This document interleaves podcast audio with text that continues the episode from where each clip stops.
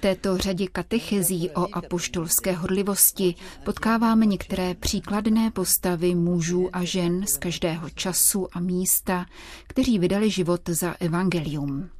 Dnes se vydáme daleko až do Oceánie, světadílu tvořeného množstvím velikých a malých ostrovů. Brzy se na nich uchytila víra v Krista, kterou do o nich krajů přinesli mnozí evropští přistěhovalci a přinesla hojné ovoce.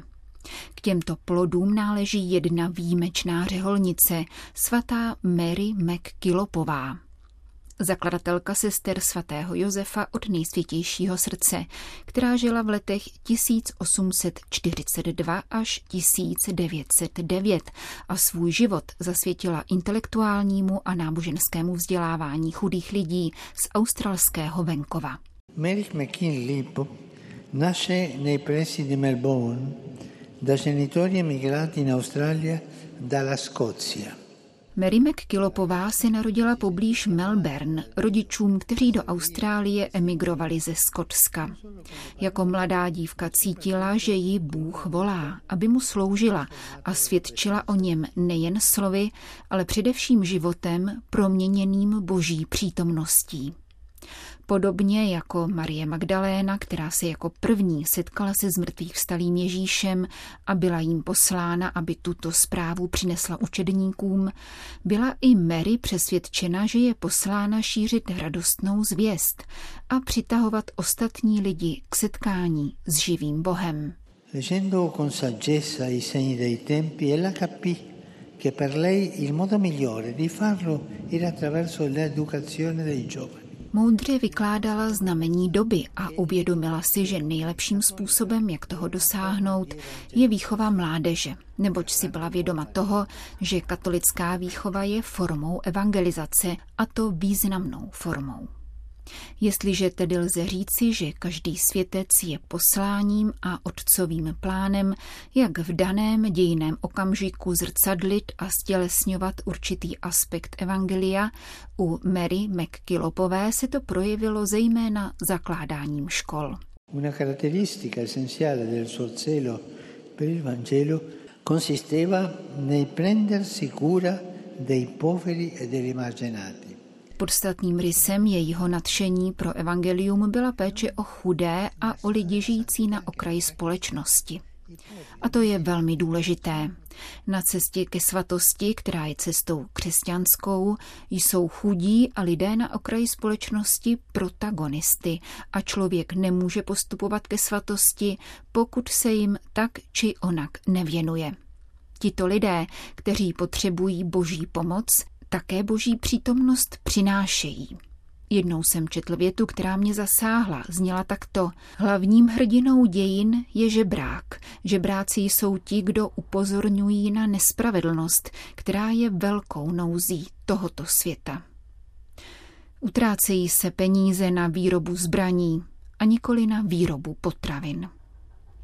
A proto nezapomínejte, není svatosti, pokud se tak či onak nestaráme o chudé, o potřebné, o ty, kteří jsou tak trochu na okraji společnosti. Tato péče o chudé a lidi na okraji společnosti vedla Mary k tomu, aby se vydala tam, kam jiní nechtěli nebo nemohli jít. 19. března roku 1866 na svátek svatého Josefa otevřela první školu na malém jihoaustralském předměstí. Následovalo mnoho dalších škol, které spolu se svými spolusestrami založila ve venkovských komunitách v Austrálii a na Novém Zélandu. Škol přibývalo, protože toto činí apoštolská horlivost. Rozmnožuje díla. Mary McKillop era convinta che lo scopo dell'educazione è lo sviluppo integrale della persona. Mary McKillopová byla přesvědčena, že smyslem vzdělávání je celistvý rozvoj člověka jako jednotlivce i jako člena společenství a že to vyžaduje moudrost, trpělivost a lásku každého učitele. Vzdělávání ve skutečnosti nespočívá v tom, že si člověk naplní hlavu idejemi, nikoli. V čem spočívá vzdělávání? v tom, že doprovází a povzbuzuje studenty na cestě lidského a duchovního růstu a ukazuje jim, jak přátelství se zmrtvých vstalým Ježíšem rozšiřuje srdce a politšťuje život. Vzdělávat znamená pomáhat člověku, aby dobře myslel, dobře cítil, což je jazyk srdce, a dobře konal, což je jazyk rukou.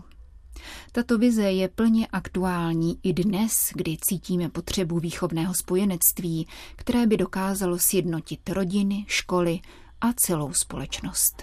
Lo di Mary per la diffusione del Vangelo tra i poveri la condusse anche a intraprendere diverse altre opere di carità Horlivost Mary McKillopové pro šíření evangelia mezi chudými lidmi ji přivedla také k dalším dobročinným dílům, počínaje domem prozřetelnosti, který byl otevřen v Adelaide a sloužil k přijímání starých lidí a opuštěných dětí.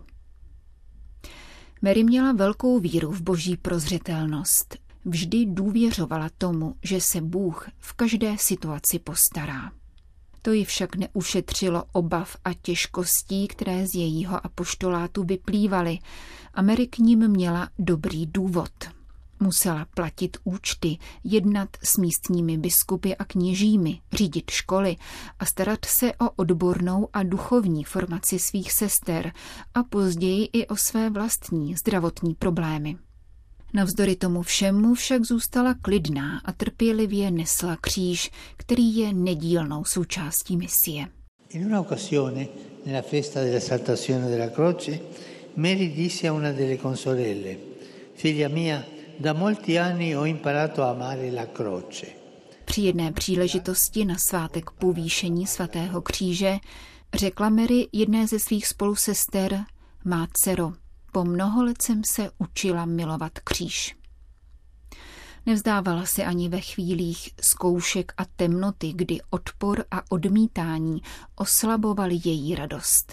Jak vidíte, všichni svatí narazili na odpor, dokonce i uvnitř církve, což je zvláštní. I ona prožila odmítnutí.